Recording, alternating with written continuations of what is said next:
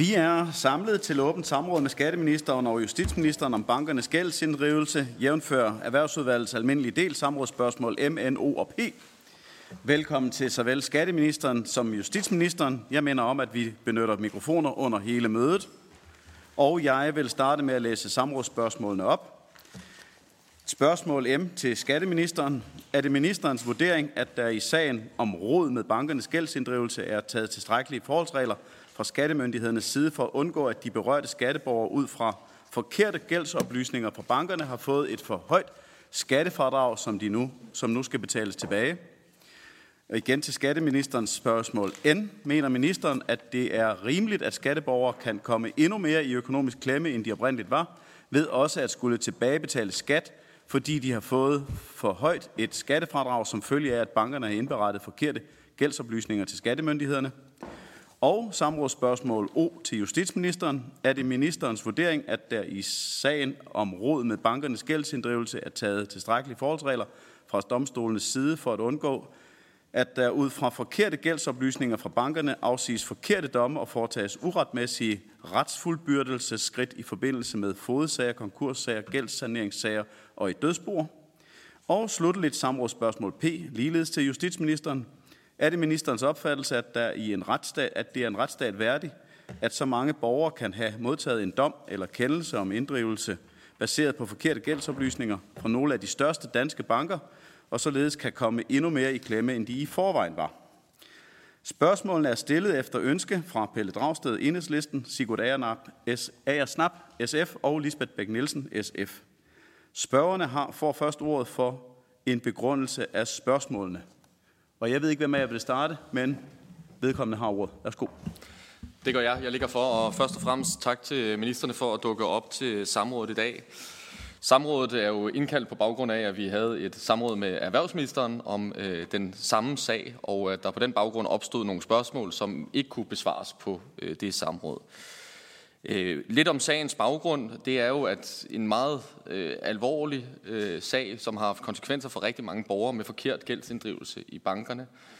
Det, som erhvervsministeren også svarede, det er jo, at Finanstilsynet øh, har gjort opmærksom på det, men de spørgsmål, vi i dag øh, gerne øh, vil have opklaret og øh, uddybende svar på, hvad regeringen har tænkt sig at gøre, det er jo dels, om der er nogle borgere her, der risikerer at stå i en sværere økonomisk situation, fordi de også vil få en skattegæld fremadrettet, og hvordan øh, skatteministeren har tænkt sig, at man øh, kan håndtere det, samt justitsministeren til, hvordan vil man håndtere, at der øh, øjensynligt er blevet overleveret forkerte øh, gældsoplysninger til de danske øh, domstole i forbindelse med de her fejl hos bankerne. Det er jo øh, dybt alvorlige sager, der påvirker øh, rigtig mange mennesker, og som presser jo i forvejen pressede systemer, henholdsvis gældsinddrivelsen i skat og øh, retssystemet og det at få gennemført retssager.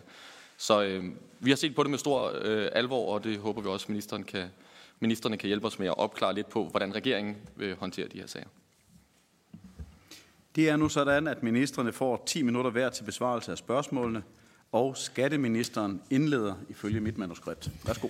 Det er fuldstændig rigtigt. Jeg har aftalt med justitsministeren, at jeg starter med at svare på spørgsmålene vedrørende de skattemæssige konsekvenser øh, for borgerne i sagen om råd i bankernes gældsinddrivelse. Og derefter skal jeg ordet videre til min gode kollega. Emnet for samrådet er vigtigt, da skattesystemet i høj grad er baseret på tredjepartsindberetninger, som indberetninger fra netop banker, pensionsselskaber, arbejdsgiver med videre. Tredjepartsindberetningerne er med til at sikre, at langt de fleste borgere i dag modtager en årsopgørelse, som for de fleste borgere er korrekt udfyldt. På den måde bidrager tredjeparts, tredjepartsindberetningerne til, at danskernes skattebetalinger i høj grad foregår nemt og automatisk. Skattestyrelsen modtager i dag 290 millioner indberetninger om året, som bruges til at danne årsopgørelse for 5,3 millioner borgere. Det er de, indberetnings, øh, det er de indberetnings, indberetningspligtiges ansvar herunder bankernes at sikre, at deres indberetninger til Skattestyrelsen er korrekte. Skattestyrelsen påser, om der indberettes til tiden, og foretager kontrol af, om de indberettede renter stemmer overens med det beløb, bankerne opkræver hos deres kunder. Skattestyrelsens kontrol af, om de enkelte banker indberetter i overensstemmelse med deres bogføring, sker løbende ud fra en vurdering af risiko og væsentlighed. Det bringer mig til det første spørgsmål, M. hvor jeg blev bedt om at vurdere, om skattemyndighederne i sagen om råd med bankernes gældsinddrivelse har taget tilstrækkelige forholdsregler for at undgå, at de berørte skatteborgere har fået et for højt skattefradrag, som nu skal betales tilbage. Som jeg nævnte, modtager Skattestyrelsen 290 millioner indberetninger årligt. Indberetningerne indgår i årsopgørelsen og er med til at sikre den korrekte skatteopkrævning. Det er bankernes ansvar at sikre, at deres indberetninger er korrekte. Det er ikke Skattestyrelsens ansvar at kontrollere, om bankerne opkræver i enstemmelse med de aftaler, de har indgået med deres egne kunder. I forhold til, om der overhovedet skal betales noget tilbage i skat, der kan jeg overordnet oplyse, at Skattestyrelsens umiddelbare vurdering er, at størstedelen af de berørte bankkunder højst sandsynligt ikke vil få deres skatteforhold påvirket af de fejlbehæftede indberetninger. Det skyldes, at Skattestyrelsen antager, at langt de fleste berørte kunder ikke har betalt af på deres gæld, da fejlen er opstået i bankernes inddrivelsesområde, det vil sige en kasse. Kunderne, der ikke, eller kunder, der ikke betaler af på deres gæld, betaler ofte heller ikke renterne på gælden, og kan dermed heller ikke få et fradrag for renterne. Reglerne er sådan, at privatpersoner kan få fradrag for renteudgifter i det år, de forfalder til betaling. Det er en betingelse for fradraget, at kunden ikke har ubetalte renter fra tidligere år. Hvis borgerne har ubetalte renter fra tidligere år, vil de ikke automatisk få fradrag for renterne på årsopgørelsen. Derfor er det vurderingen, at bankernes korrektion af renten for denne andel af de berørte borgere ikke vil få betydning for deres skattebetaling. Skattestyrelsen har oplyst mig om, at det ikke er muligt øh, mere konkret at oplyse, hvor mange borgere, der har fået eller vil få en restskat som følge af bankernes korrektion af renter. Det er Skattestyrelsens kerneopgave at sikre, at borgerne betaler den korrekte skat. Hvis en banks korrektion af renteoplysninger medfører, at borgeren skal opkræves en restskat, er Skattestyrelsen forpligtet til at opkræve retsskatten efter de gældende regler. Skattestyrelsen følger de almindelige gældende frister for ændring af borgernes årsopgørelse. Af hensyn til borgernes retssikkerhed er der genoptagelsesfrister i skattelovgivningen. Det skyldes, at borgere skal kunne stole på, at årsopgørelsen ikke bliver ændret, når skattemyndighederne har haft en vis tid til at se på den. Det mener jeg sådan set er et meget sundt princip. Genoptagelsesreglerne er indrettet sådan, at det er begrænset, hvor lang tid tilbage i tid Skattestyrelsen kan rette i årsopgørelsen. Skattestyrelsen har efter almindelige regler en frist på et år og seks måneder til at opkræve flere penge i skat for borgere, som har enkle økonomiske forhold. Skal borgeren have penge tilbage på grund af nye indberetninger, gælder der en frist på tre år og fire måneder. På den måde beskytter genoptagelsesreglerne borgerne, så de kan have ro i maven og vide, hvornår deres årsopgørelse er endelig. Og så til spørgsmål N, hvor jeg bliver spurgt til rimeligheden i, at de berørte borgere kan komme yderligere i økonomisk klemme grundet fejl i indberetningerne. Der spørges til rimeligheden i, at de berørte borgere også vil skulle betale en restskat, fordi de har fået et for højt skattefradrag, som følge af, at bankerne har indberettet forkerte gældsoplysninger til skattemyndighederne. Indledningsvis vil jeg slå fast, at jeg har stor sympati for de borgere, der kommer i klemme. Det er bankernes ansvar at sikre, at deres inddrivelse er i overensstemmelse med de aftaler, de indgår med deres kunder. Det er også bankernes ansvar, at indberetninger til Skattestyrelsen er korrekte. Nu vil jeg bare sige i parentes, men det, at der er udfordring med gældsinddrivelsen, er noget, som skattemyndighederne selv kender til. Jeg tror, alle er enige om, at det er kritisabelt, at bankerne har haft råd i deres inddrivelsessystemer. Og det går ud over nogle af de dårligst stillede kunder. Jeg håber derfor også, at bankerne tager de nødvendige skridt, det både håber og forventer, vil jeg gerne sige, øh, nødvendige skridt til at sikre, at fejlene bliver rettet og ikke opstår fremover. Skattestyrelsen skal følge de gældende regler for genoptagelse. Som jeg nævnte tidligere, er det Skattestyrelsens kerneopgave at sikre, at borgerne betaler den skat, de skal. Det indebærer, at borgere, der skulle have, haft en, eller skulle have fået en uberettiget fradrag for renter, de ikke har betalt, kan blive opkrævet en retsskat. Det vil dog altid bero på en konkret vurdering, om fradraget er blevet givet uretsmæssigt, og om sagen skal genoptages.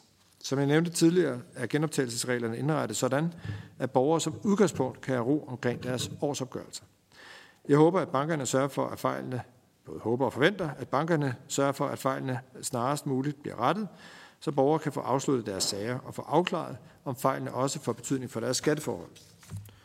Og så vil jeg have fornøjelsen af at give, videre, eller give ordet videre til justitsministeren. Ja, værsgo. Justitsministeren har ligeledes 10 minutter. Tak for det. Øh, og tak for spørgsmålene. Og lad mig starte med at sige, øh, også i tråd med skatteministeren, at det er jo alvorligt og dybt kritisabelt, at flere af landets banker har vist sig at have uorden i deres gældsinddrivelse. Det burde ganske enkelt ikke kunne ske. Det har betydet, at der er anvendt forkerte oplysninger i retssager, hvor borgerne også har stået i en særlig sårbar situation. Der bliver i spørgsmål O spurgt til, om der fra domstolens side er taget tilstrækkelige forholdsregler for at undgå, at domstolene træffer afgørelser på baggrund af forkerte gældsoplysninger for bankerne.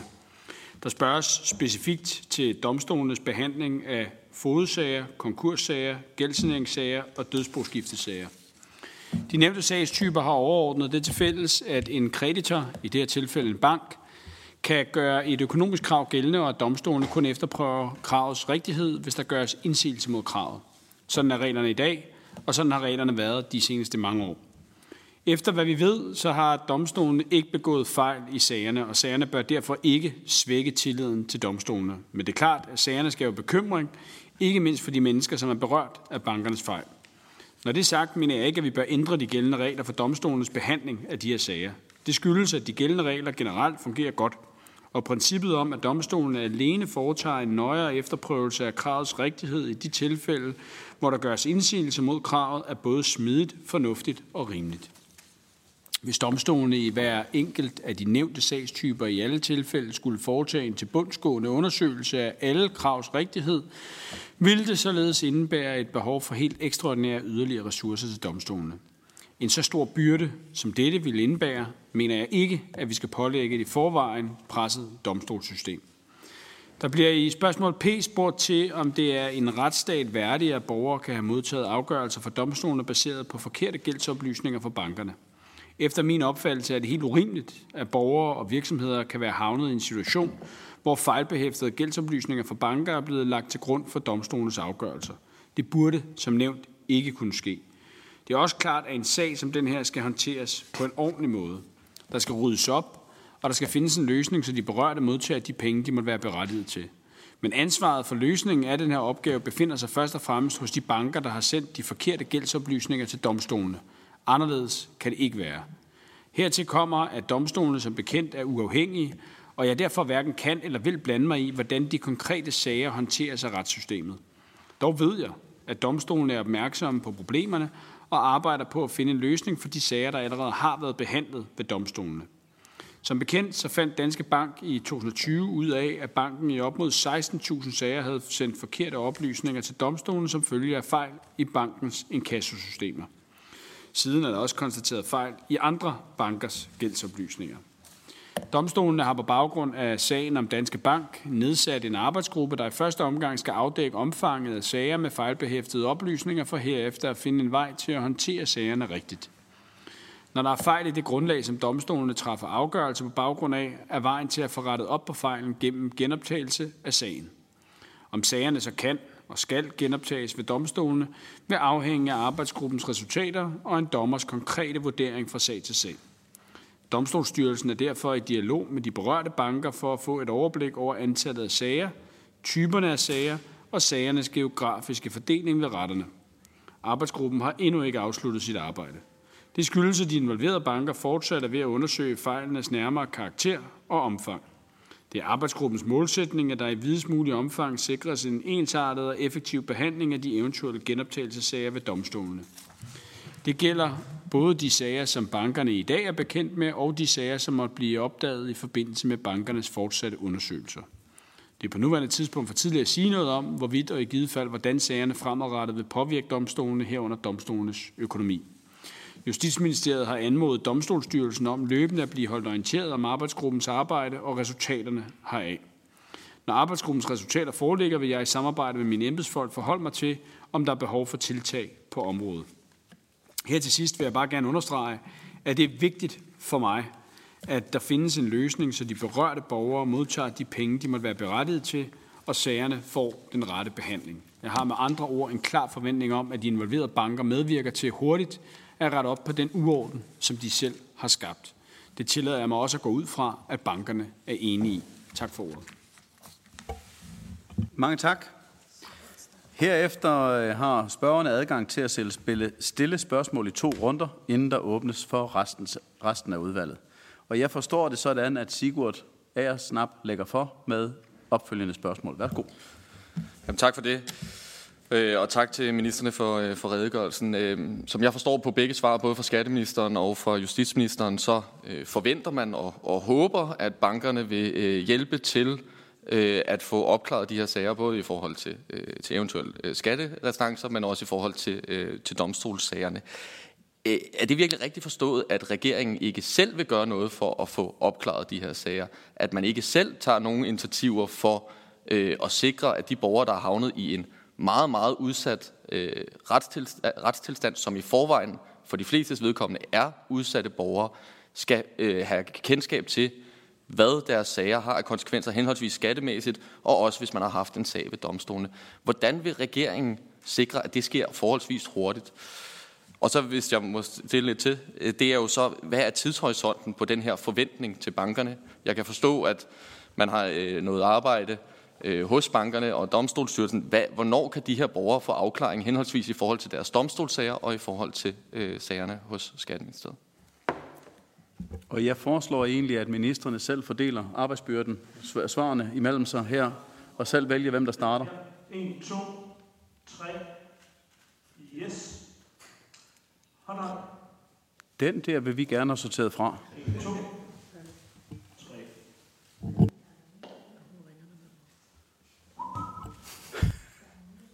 I det omfang, det kan lade sig gøre, kære minister, er I velkommen til at svare. Jamen, jeg føler mig dækket ind af svaret.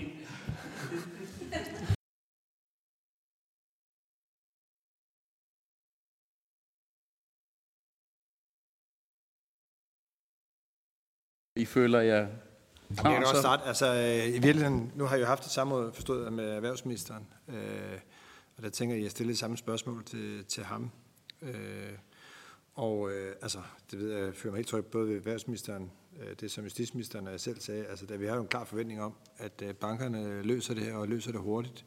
Hvis du spørger til, om vi har et register over bankernes kunder, øh, og har mulighed for at gå ind og gå i dialog med bankernes kunder sådan en til en, så har vi det jo ikke. Altså, vi beror jo på de indberetninger, der kommer fra bankerne. Vi kontrollerer, øh, at systemet omkring tredjepartsindberetninger er korrekt. Øh, vi har lavet, der er lavet en vurdering af, har det her skattemæssige konsekvenser? Og i det omfang, at du ikke betaler øh, din gæld, øh, og ikke betaler de renter, der er, så får du heller ikke rentefradrag. Og det vil sige, det er jo det, jeg, jeg, jeg forsøger at klargøre her. At derfor er det også vurderingen, at, at det ikke vil have, altså det er ikke, det er ikke sådan, at det vil være bankkunder, der i årvis øh, har fået et uberettiget øh, fradrag, øh, og dermed skal have en ekstra regning, fordi øh, i det omfang, der ikke er indberettet eller betalt, øh, så er det jo sådan.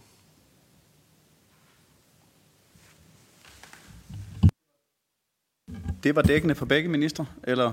Jamen, jeg, jeg kan måske bare lige supplere, altså, fordi som jeg også forstår det, øh, og noget af det, som erhvervsministeren måske også oplyste på, på det samråd, som øh, udvalget her indkaldt ham til før sommerferien, så, øh, øh, så forstår jeg i hvert fald, at, øh, eller så oplyste erhvervsministeren jo i den forbindelse, at Finanstilsynet har haft to undersøgelser om bankers gældendrivelse øh, Øh, hvor det er, at den ene stadig er i gang. Og jeg kan også forstå, at erhvervsministeren er ved at overveje at udvide Finanstilsynets værktøjskasse, så tilsynet får bedre mulighed for at gribe ind over for øh, uretmæssige opkrævninger.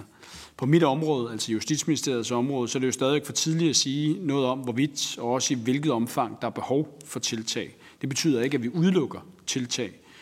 Domstolsstyrelsen har oplyst, at genoptagelse i et potentielt meget stort antal sager vil være en særdeles ressourcetung og også omfattende opgave for, for domstolene. Øh, så når resultaterne af arbejdsgruppens arbejde, som jeg redegjorde for i min indledende besvarelse, det foreligger, så vil jeg jo samarbejde med, med embedsfolket, øh, eller embedsfolkene i Justitsministeriet forholde mig til, øh, hvilke øh, tiltag og i hvilket omfang, der er behov for på, øh, på Justitsministeriets område. Tak til ministerne. Lisbeth? Ja, tak. Når det er så stor en opgave, at den jo næsten virker uoverskuelig, så er det jo fordi, at øh, et, øh, det drejer sig om en meget stor bank med mange kunder, som har øh, lavet et forfærdeligt rod, for at sige det meget mildt. Øh, men det er vel et problem i sig selv, at hvis vi har nogle banker, der er så store, der laver så alvorlige fejl, der sætter så mange mennesker i en klemme, at så bliver det lige pludselig et for stort problem til at løse. Specielt i den nuværende situation, hvor vi har et domstolsvæsen, som er under massiv pres, og så vidt jeg kan forstå, at der også lige lavet en domstolsaftale for at prøve at rette op på øh, det kæmpe pres, der er øh, blandt vores, vores domstole.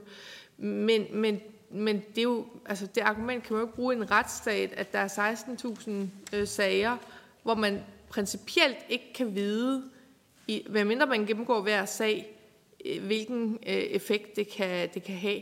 Altså i mange af de her sager, så kan folk jo være blevet erklæret konkurs, eller det kan have haft meget store økonomiske konsekvenser for deres, øh, for deres liv. Og jeg hører ikke ministeren sige skråsikkert i dag, at han med sikkerhed kan vide, øh, altså, hvordan de her øh, sager var faldet ud, hvis der ikke havde været de her fejl.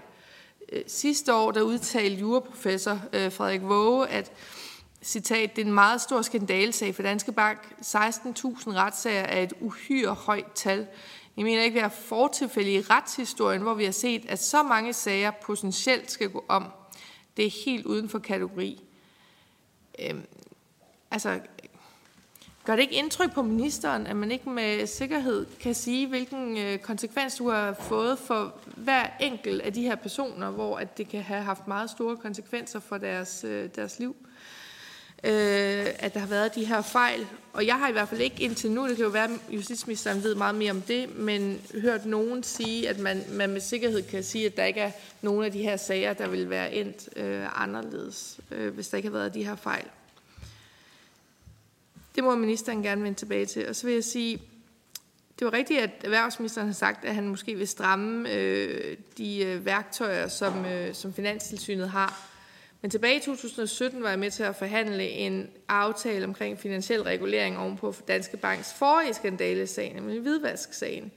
Og der lavede vi nogle ret øh, vidtgående beføjelser, som bare stort set ikke bliver brugt. Altså populært sagt, så kan en bank eller en del af en bank blive sat under administration, hvis de ikke kan rydde op i deres eget rod eller ikke vil gøre det. Øh, og det bliver stort set ikke brugt. Hvis det her er et spørgsmål om økonomi, så kan man jo kigge på bankerne, altså de banker, der har øh, rod i, i deres gæld, gældsopkrævning, kan man kigge på deres overskudsgrad de senere år. Det har jo til sydenlandet ikke den store økonomiske konsekvens for dem, øh, at de skalter og valter med, med deres øh, kunder på den her måde. Jeg opfatter det som et spørgsmål til justitsministeren. Jamen tak for det. Og starte med at sige, at øh, altså, øh, jeg er enig med både øh, Lisbeth Bæk Poulsen, som jeg hører spørgsmålet i hvert fald. Nu refererer hun så til, hvad Frederik Våge har sagt, men så kan jeg også sige, at jeg er enig med Frederik Våge i, at det er en meget stor skandale, men, men jeg lægger også til grund, at det også er øh, fru Lisbeth Bæk Poulsens synspunkt. Øh, Øh, det er en meget stor skandale, og, øh, og, og det er der ikke nogen tvivl om, og det påviler jo, øh, altså jo dels danske banker får ryddet op i, Øh, og selvfølgelig giver det da også anledning til, som erhvervsministeren allerede har sagt, at, øh, at overveje, om, om værktøjskassen skal udvides øh, yderligere. Det antager jeg også, at både spørgerne her og udvalget vender tilbage til sammen med erhvervsministeren, når, når han måtte være færdig med at, at overveje det. Øhm, og, og det er klart, at altså det afhænger jo af en konkret vurdering, om øh, om, om sagerne øh, kan genoptages, og det er jo domstolene, der skal foretage den vurdering. Og jeg tror, det er meget, meget vigtigt for mig som justitsminister at sige, at, at øh, set i lyset af domstolenes uafhængighed, øh, så er det rigtigst for mig ikke at udtale mig om, hvorvidt sagerne skal eller ikke skal genoptages. Øh, men i hvert fald jo bare øh, henholde mig til, at, at jeg ved, at, øh, at domstolene har øh, nedsat en arbejdsgruppe, som blandt andet har til opgave at undersøge, hvordan sagerne bedst øh, håndteres. Men, men at det er en skandale, det tror jeg ikke, der kan være to ædruelige meninger om i hvert fald. Nu var spørgsmål direkte til justitsministeren, men, men bare sådan også den der refleksion, der var omkring øh, en enkelt bank, og at der ikke bliver foretaget noget. Altså, så bare lige for at prøve at, at sige lidt mere om konkret, hvad er det egentlig, der sker. Altså, øh, altså, der er jo fire banker, der har henvendt sig til Skattestyrelsen øh, med fejl i deres øh, inkassosystemer. Øh, så det er jo ikke isoleret bare til én bank. Øh, og det har ført til øh, indberetninger til Skattestyrelsen, eller at fejlen har ført til, at indberetningen til Skattestyrelsen ikke har været korrekte. To af bankerne har korrigeret indberetningerne. Øh, og dermed opgjort reel, borgernes reelle retsgæld øh, til Skattestyrelsen. Øh, og Skattestyrelsen har så modtaget korrigerede indberetninger fra de to banker, men har ikke begyndt sagsbehandling endnu. Og så post, pågår der en analyse og afklaring af omfang af de berørte borgere i Skattestyrelsen, og hvorvidt det kan opgøres. Og for de andre to banker, så har det ikke været muligt for bankerne endnu at opgøre de berørte kunders retsgæld. Øh, og det vil sige, at den oprydning foregår fortsat i bankerne. Øh, og øh, der modtager Skattestyrelsen så løbende korrektionsindberetninger. Så, så den der refleksion over, at der ikke ligesom bliver foretaget sig noget bare i supplement til den reference, der er til vores kollega erhvervsministeren, det justitsministeren siger, så er der jo, altså, der er jo kæmpe arbejde i gang øh, i forskellige myndigheder. Øh, så, så det skal man ikke være i tvivl om. Tak til ministerne. Vi har haft de to øh, runder med spørgsmål fra udvalgs- eller fra spørgerne, og i princippet er spørgerækken nu åben for alle. De første to, der så har tegnet sig på her, er Sigurd og Lisbeth i den rækkefølge. I vælger selvfølgelig selv, om Lisbeth tager og fortsætter. Værsgo. Ja, tak, fordi at, øh, jeg synes jo, at det giver det, som skatteminister er inde på, øh, Øh, det er jo helt rigtigt, der, der er flere banker involveret nu. Når jeg henviste til de 16.000 retssager, så er det jo specifikt den ene bank, der var tale om. Men, men når vi holder de her samråd igen, så er det jo netop fordi, vi har kunne se, at det, har, at det er et ret udbredt problem, hvilket jo er ek, ekstremt øh, rystende. Øh, og men det jo ikke friholder Danske Bank, øh, selvom det var den første bank. Når, øh, når nogle af de andre ting er blevet opdaget, så at sige, så er det jo en udløber af Danske Bank-skandalen, fordi at øh, Finanstilsynet dengang ikke øh, gjorde deres arbejde godt nok, men jo efterfølgende virkelig har kigget en række af de store banker efter i, i sømmene, øh, og der er kommet nogle ting frem der. Men igen, og jeg ved godt, det er erhvervsministerens spor, men jeg vil igen bare sige, hvor, altså, jeg synes, det er næsten uanstændigt, at vi har et system i Danmark, hvor at man kan lade være med at følge loven i flere år, og den straf, man så får, det er, at man får et påbud om, at man skal begynde at følge loven. Helt konkret, Jyske Bank opdagede, at de havde forkert gældsinddrivelse i 2020. Og selvom de opdagede det, så fortsatte de bare med at inddrive gæld alligevel. Øh, frem til, øh, til, til maj i år.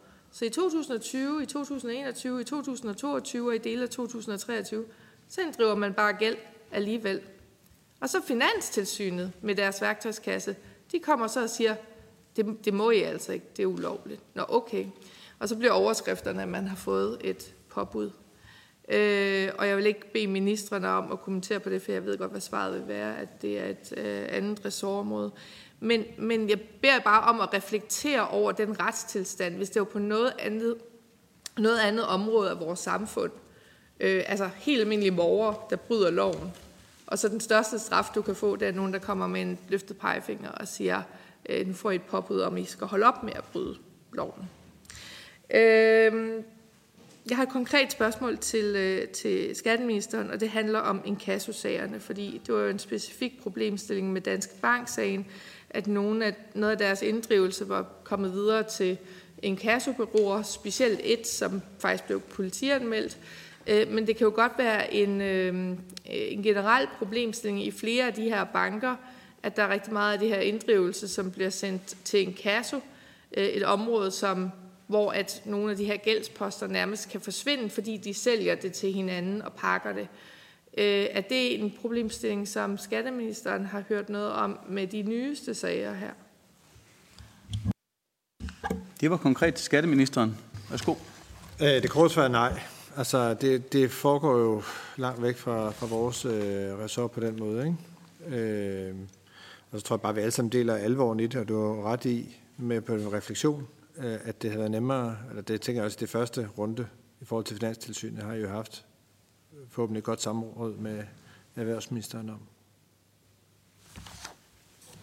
Ønsker justitsministeren? Måske bare supplere med lidt generelt øh, omkring øh, en kasso. Altså helt grundlæggende, så skal en kassovirksomhed selvfølgelig overholde øh, en kassoloven, og herunder også god en kassoskik. Og god en kassoskik, det betyder blandt andet, at kassovirksomhederne har pligt til at vurdere et kravs berettigelse herunder også, om det er forældet, før der iværksættes en kassoskridt. Og hvis god en kassoskik ikke bliver overholdt, så kan det jo yderste konsekvens få betydning for en, øh, en kassovirksomheds øh, autorisation. Tak. Sigurd er på listen. Ønsker du at komme på nu? Ja, gerne. Værsgo. Tak for det. Øhm, og jeg skal bare sikre mig, at jeg forstod ordentligt det, skatteministeren sagde før, at der pågår en undersøgelse på, eller om i Skattestyrelsen, hvorvidt det kan opgøres, hvad fejlene har været for den enkelte borger, eller hvad fejlene generelt har betydet for, for skattesystemet. Ministeren nævnte før, at der, der er en undersøgelse af, hvorvidt det kan opgøres. Jeg vil bare gerne have uddybet, hvad er det for noget, der skal undersøges, hvad kan opgøres. Øh, så vil jeg spørge ministeren til, skatteministeren igen, at øh, om det her leder til nogle refleksioner om øh, kontrollen af tredjepartsindberetningerne er tilstrækkelig, er, øh, er stærk nok øh, fremadrettet. Øh, især med tanke på, at øh, det jo kom frem her i august måned, at Jyske Bank øh, har fortsat forkert gældsinddrivelse, også efter at de var opmærksom på, at gældsinddrivelsen øh, var forkert. Så er der nogle initiativer i Skatteministeriet øh, til at sikre en kontrol med den tredjeparts øh, indberetning? Og mener ministeren reelt, at man kan stole på den, når man har i en af landets største banker har øh, fortsat opkrævet gæld forkert, selvom man var vidne om det? Det var spørgsmål, som jeg hørte det til skatteministeren.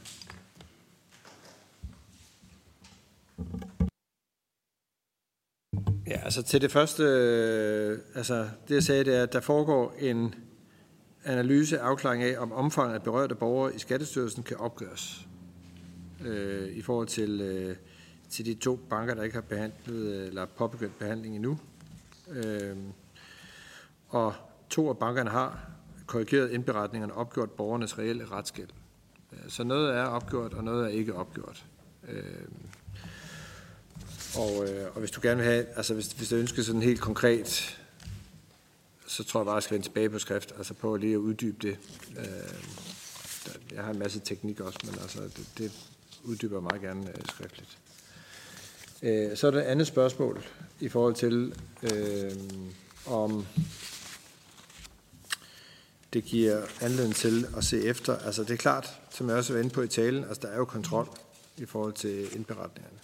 Øh, der er dialog med bankerne gennem Skattestyrelsen, øh, og selvfølgelig er der en løbende vurdering af, også ud fra væsentlig risiko, er kontrollen god nok. Øh, så, øh, så, øh, så selvfølgelig er der en løbende vurdering af det. Giver det her konkret anledning til at kigge ind i det her? Ja, det gør det jo, kan du sige. Vi er jo sådan set i gang med dialog med bankerne. Og den kontrol, der er af tredjeparts indberetninger, er der en løbende vurdering af, om den er stærk nok. Øh, og det vil der selvfølgelig også være opmærksomhed på omkring det her.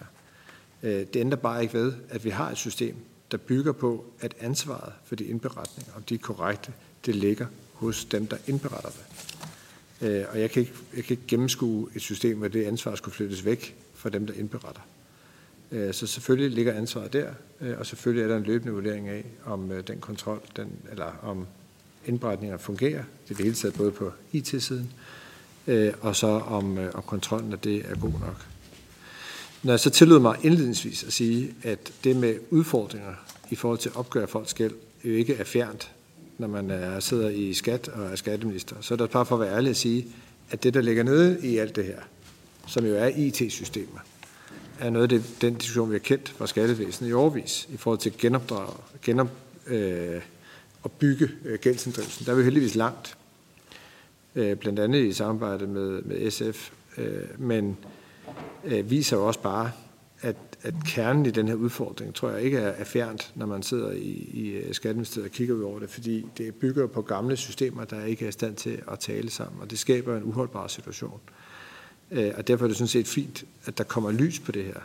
Øh, og det er klart, hvis man er en privat virksomhed, som bank er, så har man selvfølgelig et altså klokklart ansvar for at sørge for, at, man står på mål over for de kunder, man behandler, ligesom man i skattevæsenet har et klokkeklart ansvar for at sørge for, at den gældsdrivelse, der er i forhold til borgerne, er lovlig og fungerer. Næste spørger på listen er Lisbeth Bæk Nielsen. Det sidste skatteministeren sagde her, det kan jeg da også huske, der var en øh, diskussion om på et tidspunkt om, kunne man, kunne man tillade sig at være kritisk over for private banker, når det, når det stod slemt til inden for det offentlige. På. Og så tænkte jeg bare, det er da en virkelig underlig logik. Altså, skal, skal danske banker så friholdes, fordi at, øh, at vi har haft problemer i skat, eller skal man som skatteminister sige, i skal ikke tage det så slemt med det der, eller tage det så, det, det er ikke så galt med det her EFI, fordi at, øh, at øh, det, det, det står heller ikke så slemt til, eller står så godt til i bankerne. Det, det er jo en virkelig underlig logik. Jeg hører heller ikke det, det ministeren siger. Jeg synes bare, der er ingen grund til at blande de to ting sammen. Der er rigelig plads til, at vi kan have en diskussion både om vores allesammens fælles skattevæsen for sig, og de banker, som jo er en del af vores infrastruktur. Fordi at fuldstændig ligesom min kollega øh, Sigurd Aersnap siger, så har de jo, altså, når de leverer øh, øh, data til domstolene, så indtil nu, eller indtil for et par år siden, så har domstolen jo bare taget imod det og baseret deres sager på baggrund af de indberetninger. Det samme med i skattesystemet. Så når man har banker, som udover at drive almindelig kommersiel bankvirksomhed, også er en infrastruktur, der kan sende forkerte oplysninger videre til skattevæsenet, videre til politiet, videre til domstolene, øh, så er det jo ikke bare en eller anden virksomhed lige øh, længere, som, som måske kan har gjort et eller andet øh, konkret over for deres kunder. Så er det hele infrastrukturen, der er problematisk. Og det er egentlig også det, jeg hører skatteministeren anerkende og sige, jamen, øh, systemet er bygget op på tillid til, at de indberetninger, man får, er rigtige i skattesystemet og i domstolssystemet. Og hvis man ikke kan stole på det, øh, skal vi så have et helt andet system? Og det er vel det, man på moderne dansk kalder et vildt problem. Eller sådan noget. Altså, det er jo sådan noget, som man slet ikke kan overskue rækkevidden af. Øh, men ikke desto mindre, så synes jeg jo, vi, eller vi synes, at vi bliver nødt til at, at tale om det, fordi at det sætter jo også andre institutioners legitimitet under pres. Altså det er jo det, som domstolene selv har sagt. Vi har altid oplevet utrolig stor tillid i befolkningen til domstolene. Og hvis den tillid begynder at rokke, fordi der har været de her sager, som de er uforskyldige, øh, så er der jo noget meget, meget øh, grundlæggende på, øh, på spil.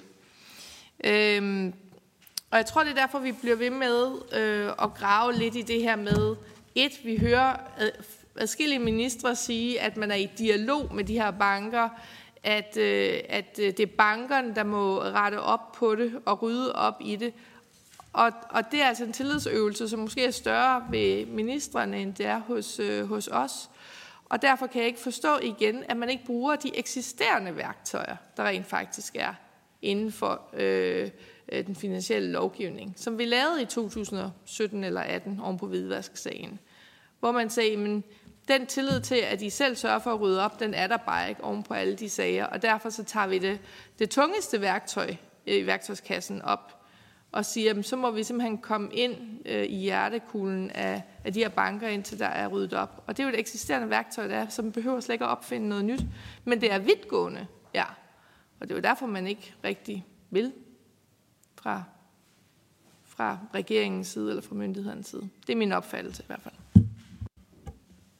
Ja, selvom ikke rigtig er fornemmet et spørgsmål, så er har skatteminister og justitsminister alligevel meldt sig. I skal være velkomne. Tak vil starte den gang? Så. Jeg kan godt starte. Altså bare for det første, øh, altså uanset hvor, hvor altså jeg, jeg deler, bare for at være helt ærlig, både Lisbeth Bæk Nielsen og, og Sigurd Agersnaps øh, forarvelse over det her sagskompleks. Øh, og, og med den forarvelse er det jo selvfølgelig også bare en konstatering, når jeg siger, at jeg som justitsminister har jo ikke nogen beføjelse over, hvad det er for nogle værktøjer, Finanstilsynet tager i brug. Øh, bare, bare så det sagt. Øh, derudover så ligger det jo lidt implicit i det, Lisbeth Bæk Nielsen siger, det med, altså det her sagskompleks gør det, at vi stadig kan have tillid til domstolene, og der er, altså, er det utvetydigt svar, øh, set fra min stol, ja.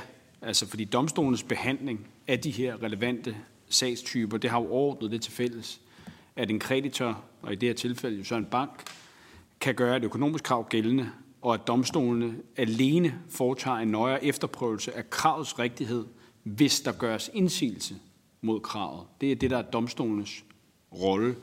Og sådan er reglerne i dag, og sådan har reglerne været de, de seneste mange år. Og efter hvad vi ved, så har domstolen ikke begået fejl i sagerne, og, og sagerne bør derfor ikke svække tilliden til, øh, til domstolene. Så er der så den anden del af det, og det er jo, øh, at øh, om øh, det meget store sagskompleks og de mange krav, har de så været rigtige, og det er så det, domstolene er i gang med gennem en arbejdsgruppe at finde ud af, hvordan håndterer man så de sager, hvis, hvis der vurderes at være et behov for genoptagelse af den ene eller anden slags?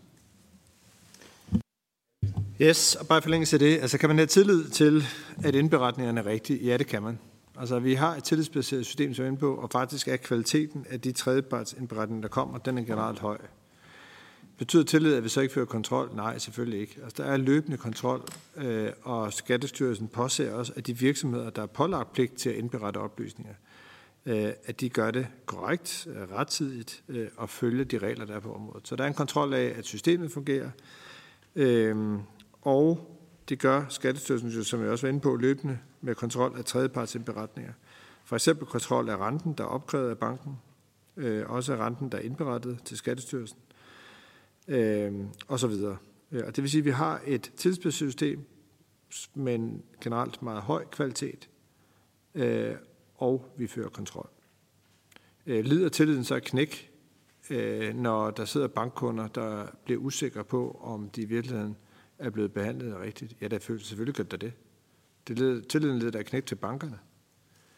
Øhm, og, og jeg er helt enig i, at selvom man selv bor i et glashus, øh, kan man godt kaste med sten, øh, hvis jeg nu skal blive lidt metafor. Øh, selvom man selv sidder ansvarlig for et gældssystem, der har jo haft samme udfordring, som det bankerne oplever, ændrer det ikke ved, at bankerne har et ansvar for at rette op på det her hurtigt, øh, og for at kommunikere åbent og ærligt med deres kunder, Øh, Øh, og det skal ikke lyde som om, at så sidder vi og drikker lidt kaffe og hygger os, og så øh, går det nok over. Altså, jeg synes faktisk, både justitsministeren her, erhvervsministeren, øh, og jeg har også forsøgt i al ydmyghed selv ligesom at bidrage lidt med at prøve at synliggøre, hvad er det egentlig, der er karakteren af den dialog, hvad er det, der foregår, hvad er det for en dialog, vi har med de banker, øh, der har haft de her udfordringer, hvad er det for nogle analysearbejde, der er i gang, øh, hvad er det for en kontrol, vi løbende fører med, at de her indberetninger er rigtige, og man kan have tillid til dem.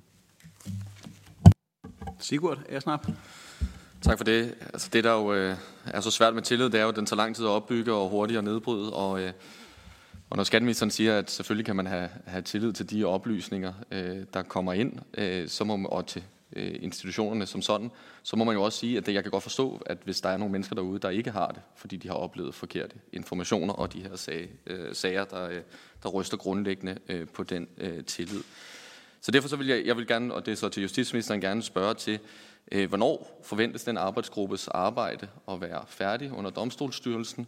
Øh, det behøver ikke at være på en dato, men øh, er det noget, der er kvartaler på? Og, og hvad, jeg er med på, at justitsministeren jo så ikke kan, kan sige, hvad de næste skridt vil være, før man kender øh, arbejdsgruppens arbejde. Men øh, ministeren var tidligere inde på, at det jo kan være meget øh, omkostningstungt, hvis de her sager øh, risikerer at skulle gå om. Har ministeren øh, gjort sig nogle overvejelser om, hvordan man vil løfte øh, den opgave? Fordi det er jo, kan jo selvfølgelig i et retsstat ikke være et argument mod at tage øh, sager op igen, at det vil være meget omkostningstungt. Øh, ja. Justitsministeren. Tak for det. Øh, altså, øh, Altså det er ikke altså på nuværende tidspunkt muligt for Domstolsstyrelsen at oplyse, hvornår arbejdsgruppens øh, arbejde forventes afsluttet. Øh, aktuelt så er det sådan, at arbejdsgruppen de øh, afventer stadig svar fra banker på en række forskellige spørgsmål, og, øh, og Justitsministeriet har så anmodet Domstolsstyrelsen om løbende at blive holdt orienteret om øh, arbejdsgruppens arbejde, og også hvad man løbende øh, finder ud af for at være i loop. Men, men jeg kan desværre ikke her i dag ligesom give et, et, et egentligt øh, tidsperspektiv for, øh, hvornår vi, vi forventer det færdigt, andet end at det holder vi selvfølgelig et, øh, et skarpt øje på. Så spørger Sigurd Agersnap ind til, jamen, hvor, altså, i hvilken udstrækning vil det påvirke domstolens økonomi, hvis domstolen skal genoptage et øh, stort antal øh, sager? Og, og spørgeren har fuldstændig ret i, at det er jo ikke et argument, at det er dyrt at, øh, at der så ikke også er, hvis øh, sagerne i øvrigt taler for det, øh, en, øh, en, øh, en genoptagelse. Øh, I 2021 så oplyste Danske Bank, at det kunne blive nødvendigt med genoptagelse i op mod 16.000 sager. I 2023 så har en række andre banker oplyst, at der også er konstateret fejl i deres gældsinddrivelsessystemer. Og der foreligger jo altså ikke nogen nærmere oplysning om antallet af sager, der potentielt skal genoptages for andre banker end Danske Bank. Øh, og det eneste domstolsstyrelsen har oplyst, det er jo, at en genoptagelse i et potentielt meget stort antal sager vil være en særdeles ressourcetung og omfattende øh, opgave, og det er jo bare en nøgtern konstatering. Og det er jo så det, man har nedsat en arbejdsgruppe til at dels at vurdere omfang, men også er der nogle smarte, kloge måder, man så kan løse det her potentielt, potentielt store antal genoptagelsessager på. Og det er den arbejdsgruppes arbejde, vi så forventer eller afventer afslutning af. Den forløbige sidste på talerlisten, eller spørgelisten, er Lisbeth. Værsgo. Bare en enkelt kommentar, eller måske er det opklarende, det ved jeg ikke, det får vi lige at se, øh, i forhold til, til justitsministeren. Altså justitsministeren siger, som beskrivende som det jo er, at øh, der kommer kun en sag ud af det, hvis der er nogen, der gør indsigelse over for, for sin gældsinddrivelse. Men det kræver jo, at den part, øh, som det er gået ud over i de her sager, er klar over, at der er en fejlagtig gældsinddrivelse. Og for rigtig mange af de her mennesker, det er jo 100.000 vis af mennesker, hvis man, hvis man puljer alle bankkunderne, der har været berørt af det her. Øh, det, altså, for, ikke for nogen af os er det særlig nemt at se, altså gennemskue præcis, øh, øh, hvad renters rente bliver over mange år, og hvis man, det her det er jo endda også nogle af de mest udsatte mennesker, for det er folk, der er i en svær økonomisk situation, måske skilsmisse, øh, sælge huset, konkurs, et eller andet. Det er jo helt vildt kompliceret, og jeg tror, altså, vi vil da heller ikke kunne gennemskue det. Det er jo der, hvor man har en ret stor grad af tillid til både myndigheder, men også sin bank, at det, man ligesom bliver opkrævet, jamen det er jo også det korrekte beløb. Så det skulle man jo have en exceptionel grad af indsigt i, for at kunne gøre indsigelse. Så det er egentlig der, hvor jeg synes, at, at justitsministeren lægger et meget stort ansvar over på de her mennesker og siger, at jamen, det er jo så kun kommet til sager, hvis man har gjort indsigelse. Øh, det, men, men der er måske noget, jeg misforstår. I forhold til skatteministeren, Skatteministeren siger, at øh, selvom det er tillidsbaseret, altså man, vi, vi, man i, i skattesystemet får alle de her øh, input, så er der også stikprøvekontroller. Men hvordan, altså, hvordan vil man i skattesystemet øh, gennemskue øh, øh stikprøvekontroller fra banker, hvor man jo i overvis har troet, at det, man indleverede, var helt korrekt? Altså vil I have en indsigt i, at det ikke var korrekt, før banken vidste det? Giver, giver mit spørgsmål mening? Jeg prøver at forstå, skatteministeren siger, jamen det er jo ikke bare, fordi vi stoler blindt på de indberetninger, vi får, vi laver også stikprøvekontroller. Og så spørger jeg, øh, vil man i stikprøvekontroller kunne se, at det en bank indleverede var fejlbehæftet, selvom banken ikke vidste det endnu? Der var spørgsmål til begge ministre. Justitsministeren først. Værsgo. Øh, jamen først og fremmest, øh, jeg tror, det var mest en kommentar, men jeg øh, bruger det lidt som anledning til at svare på øh, et øh, spørgsmål. Øh, eller i hvert fald at sige noget. Øh, jeg, jeg tror, det er væsentligt ligesom at huske på, ja, altså det, det er jo rigtigt, øh, at domstolene har, så vidt vedes, ikke øh, Øh, fejl i nogen øh, af de sager, øh, man ved, der har været. Men det er jo ikke ens betydende med, at der i de 16.000 øvrige sager ikke kan være sket øh, fejl, og det er jo så det, som arbejdsgruppen jo kigger på. Når det er sagt, så er det jo også sådan, at der er i en lang række af de her sager en efterprøvelse. Altså eksempelvis så er der jo i konkursboer, der er det jo kurators opgave at øh, efterprøve den fordring, øh, der er i dødsboer, der er det jo øh, arvingers, skråstreg, øh, bobestyrers opgave at, øh, at efterprøve. Så, så det er også bare for at sige, at ja, man kan sige, den, der er, blevet mødt med et krav, ved jo ikke nødvendigvis, om det krav er berettiget, og derfor ikke kunne gøre indsigelse over for det, men der har så været i mange af sagerne for endda en efterprøvelse af, om det krav så nødvendigvis er øh, berettiget. Men, men når det er sagt, så er det jo det, arbejdsgruppen kigger på, alle de her andre øvrige sager, øh, hvor man lige nu øh, er ved at danne sig et overblik. Og så blev det skatteministeren. Værsgo. Ja, øh, bare, bare lige til det med stikprøve. Jeg tror faktisk ikke, jeg sagde stikprøve. Altså præcis hvordan kontrollen, øh, det, det er bare et ord, men det er bare fordi stikprøvekontrol giver som et indtryk. Øh, præcis om det er en stikprøvekontrol eller løbende kontrol, det øh, skal jeg gerne uddybe på skrift, men øh, jeg tror ikke, det var mit ord. Det er også ligegyldigt. Det, der virkelig bliver spurgt til, som jeg tænker er det væsentlige, det er, kunne vi have opdaget, eller kunne skattemyndighederne opdage fejlen, inden bankerne selv opdager det? Øh, det vil jeg gerne lige prøve at sige lidt mere præcist. Altså, der indgår en kontrol af de løbende tredjepartsindberetninger. Og så for eksempel en kontrol af, om renten, den rente, som banken opkræver, også er den rente, der bliver indberettet til Skattestyrelsen. Det er lidt væsentligt. Altså den rente, som banken opkræver hos kunden, også den rente, der bliver opgjort til Skattestyrelsen, og dermed optræder i det fradrag, man jo får. Det betyder jo ikke, at der godt kan være fejl i den opgørelse, der er mellem kunden og banken, men som skattemyndigheden jo ikke har indsigt i eller får indsigt i. Og det vil sige, det korte svar ud fra den præmis, og så hvis det kan være, at det er mere fyldskørende end det, jeg svarer her, fordi vi er nede i også noget teknik, men det er jo sådan set nej. Altså at det er ikke sådan, at skattemyndigheden sidder og opdager fejl, inden banken selv opdager det. Fordi det, man kontrollerer, det er, om de oplysninger, der kommer ind, om de er korrekte. Altså er der, op, svar, er der en overensstemmelse mellem renteopkrævning hos øh, kunden og det, der bliver indberettet til skattemyndighederne. Lisbeth, værsgo.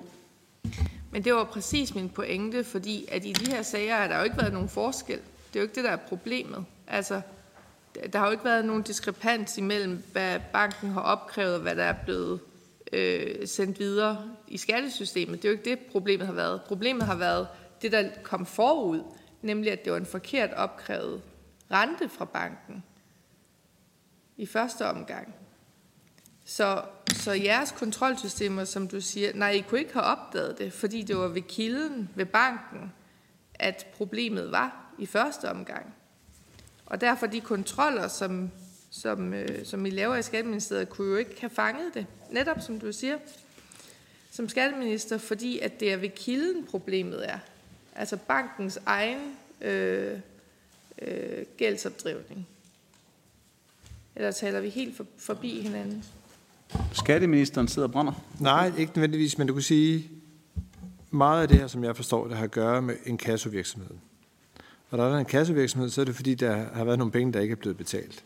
I det omfang, at der ikke er nogen renter, der er blevet betalt, så har de ikke fået et fradrag. Og det vil sige, så er der egentlig ikke en skattesag, hvis du kan følge mig.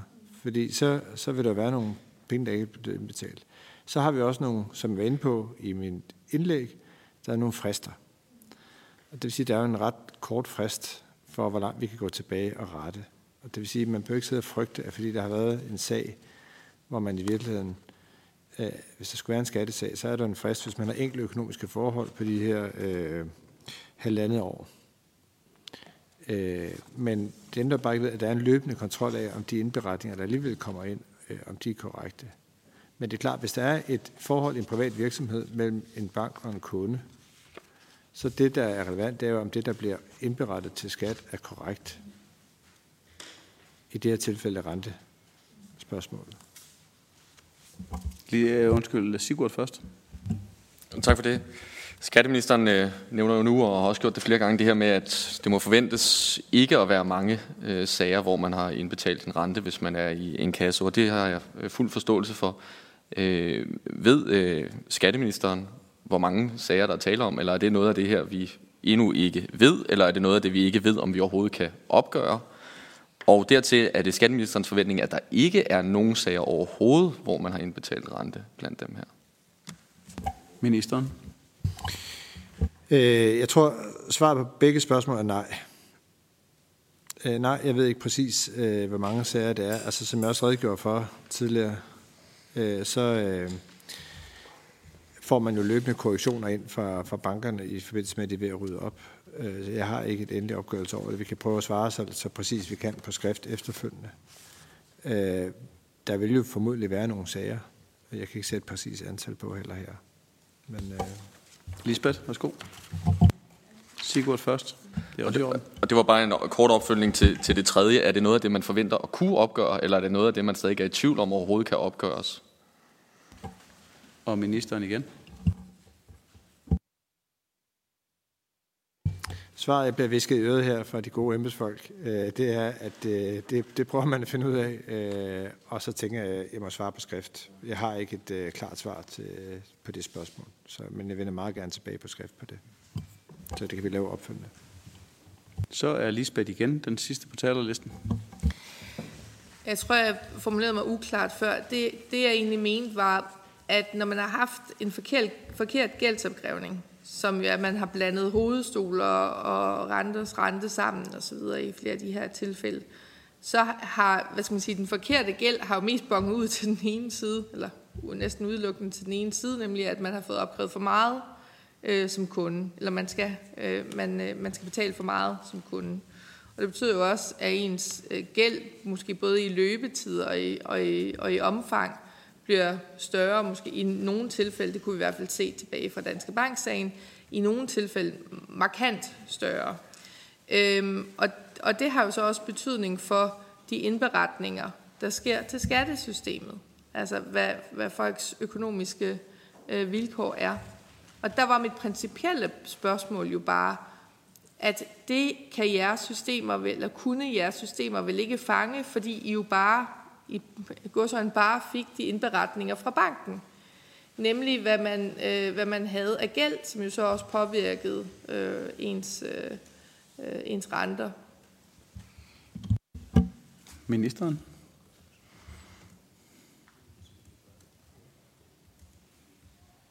Altså, jeg, jeg, jeg tror, jeg kommer til at gentage mit svar, og det er jo ikke det, er jo ikke det jeg tænker, Lisbeth Vilden spørger til, eller du spørger til.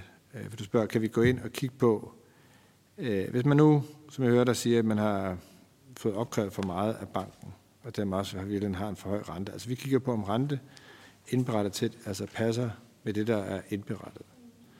Øh, og det er lidt til det samme, i virkeligheden til, til det, du spørger til, Sigurd. Ikke? Altså kan vi opgøre, hvor, hvor mange ser det ud, og er der nogle sager, som vi er inde på, som vender den vej? Lad mig prøve at vende tilbage på skrift, øh, for at bore det lidt mere præcist ud.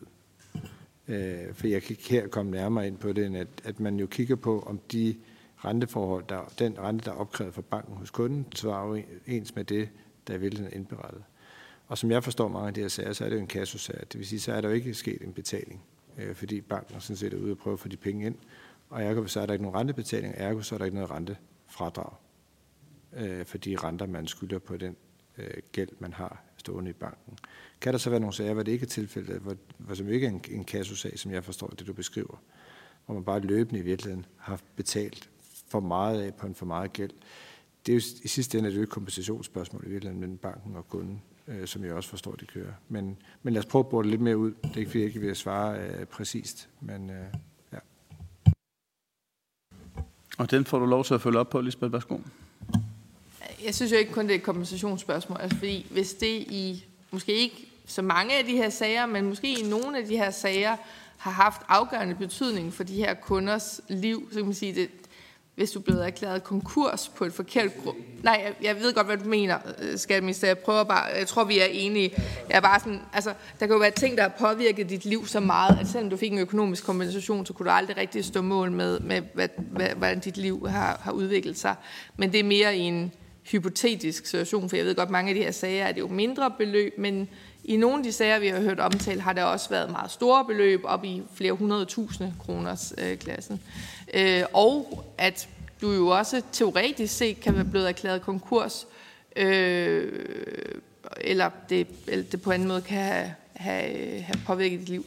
Bare så vi er enige om, hvad det rent faktisk er, jeg spørger om, og så er det jo fint nok, hvis jeg skal have et skriftligt svar. Men det er simpelthen bare at sige, at hvis man har haft en sag, hvor at øh, øh, man har haft et forbrugslån, og så har man ikke kunne honorere det, og så er det blevet til en kassosag, øh, så har I som, som skattesystem jo mest været optaget af, om det, som øh, banken øh, har indleveret, har været korrekt i forhold til det. Men, men kilden er jo banken, og det er simpelthen derfor, jeg siger, at jeg kan ikke jeg kan ikke øh, forstå, hvis I skulle have opdaget den, det gældskaos, som har været ude i banken. Og jeg tror simpelthen bare, fordi vi taler forbi hinanden, fordi du siger, at det kunne jo ikke, for det er jo ikke jeres opgave, men så betyder, altså, så så betyder det jo heller ikke noget, om man laver den ene eller den anden kontrol, hvis fejlkilden er helt derude, hvor det handler om, om banken. I de her sager, hvor der rent faktisk er tale om renter, altså hvor man eventuelt afbetaler i alt for lang tid. Men øh, det er fint nok at få, skriftligt, øh, få en skriftlig besvarelse på, på det. Og på sin vis kan man jo næsten sige, at det er betryggende, at I ikke har mulighed for at finde fejlen i det, fordi hvis I havde haft den mulighed, så havde I jo ikke gjort det, kan man sige. Fordi at det er banken selv, der... Ja, det er måske en lidt bagvendt måde at se tingene på, men, men en bagvendt ros, så at sige. Ser I, det, må bare, det var forløbig sidste spørgsmål. Der er ikke flere indtegnet. Vi behøver ikke for min skyld trække uh, tiden en halv time længere med flere runder. Uh, bare for, og der var egentlig ikke noget spørgsmål i det her, men hvis ministerne ønsker ordet, og det kunne vi måske være sidste gang, I fik det, så er I meget velkomne. I skal nok få lov at runde af til bare sidst. lige, bare lige kort så, altså, det er jeg også glad for, at du tilkendegiver. Altså, vi er jo helt enige i, det er ikke, fordi det ikke har haft omkostninger for nogen. Altså, øh, så, så er jeg egentlig glad for, at du lige øh, øh, tilkendegav det. Og så til sidst det her, vi skal nok udbore det, men det er jo, altså, hvis der for eksempel var fejl i en lønindberetning, ville vi jo heller ikke opdage det. Altså, hvis, hvis der var en, der fik udbetalt for meget løn, går vi jo ikke ind og kontrollerer, at den løn, der er udbetalt til den ene medarbejder, korrekt i forhold til den kontrakt, der er lavet mellem en lønmodtager og en arbejdsgiver. Så det er rent nok, der er masser af de der indberetninger, som, som vi jo ikke ser som skattemyndigheder. Jeg kan ikke gennemskue konsekvenserne af, hvis man skulle ind og kontrollere, om lønindbetalingerne er rigtige, for eksempel. Ligesom jeg kan gennemskue konsekvenserne. Det er nok rimelig stor opgave. Nok, det er nok også rimelig stor opgave at skulle gå ind og kontrollere, om alle banker har helt præcis den rigtige forhold i deres forretning med deres kunder, for eksempel. Øh, og eftersom vi modtager 290 millioner indberetninger, øh, så, så forslår det nok ikke helt med de 1000 ekstra kontrolmedarbejdere, vi har ansat hen over de seneste fire år. Jeg opfatter det som om, at ministerne har fået sagt det, de gerne vil. Samrådsspørgerne skal være meget velkommen til at runde af, og i det omfang, der ikke opstår nye spørgsmål, så har du ordet til sidst. Værsgo, Sigurd. Det skal jeg prøve, og øh, først og fremmest tak til ministerne for at stille op og, øh, og svare på spørgsmål i dag. Jeg oplever egentlig også, at øh, både justitsministeren og skatteministeren tager det med øh, samme alvor, øh, som, øh, som vi også gør, og grunden til, at vi har det her samråd. Det er øh, sager, der har påvirket rigtig mange borgere med potentielt meget øh, store konsekvenser for nogle borgere. Det oplever jeg egentlig, vi er enige om. Øh, det er også nogle af landets mest udsatte borgere, der har været ude for det her, og det gør jo i min optik et, et, rejser et særligt krav om, at vi også som det offentlige er inde og hjælpe dem med at løfte de her sager, og i hvert fald få afklaring fremadrettet. Og jeg må sige, der udstår stadig spørgsmål om, hvornår kan de her borgere få afklaring i forhold til de, deres sager. Efter samrådet i dag er der jo i hvert fald rejst nogle spørgsmål om, de overhovedet kan forvente at få afklaring. Det virker som om, det ikke er, er sikkert, øh, men også en tidshorisont på, hvornår er dialogen med, arbejds, øh, med, med bankerne, hvornår er arbejdsgrupperne færdigt. Det er, det er noget, en del mennesker her må have et øh, forventeligt krav på at kunne få oplyst, og det vil vi selvfølgelig øh, forfølge fremadrettet også. Det andet er jo så, har vi en tilstrækkelig kontrol, og jeg synes, den sidste udveksling her viser jo meget godt, at vi har baseret store dele af de offentlige systemer på tredjeparts indberetninger, øh, og har meget, meget svært ved at kontrollere dem. Og det er bare en opfordring herfra til, at man i hvert fald også går tilbage og øh, tænker med baggrund i de her sager, har vi en tilstrækkelig kontrol? Det tror jeg også, vi øh, i SF må tænke øh, mere over fremadrettet. Men øh, tak for at dukke op i dag, og tak for samarbejdet. Jeg siger mange tak til ministerne. Det var dejligt, I ville møde.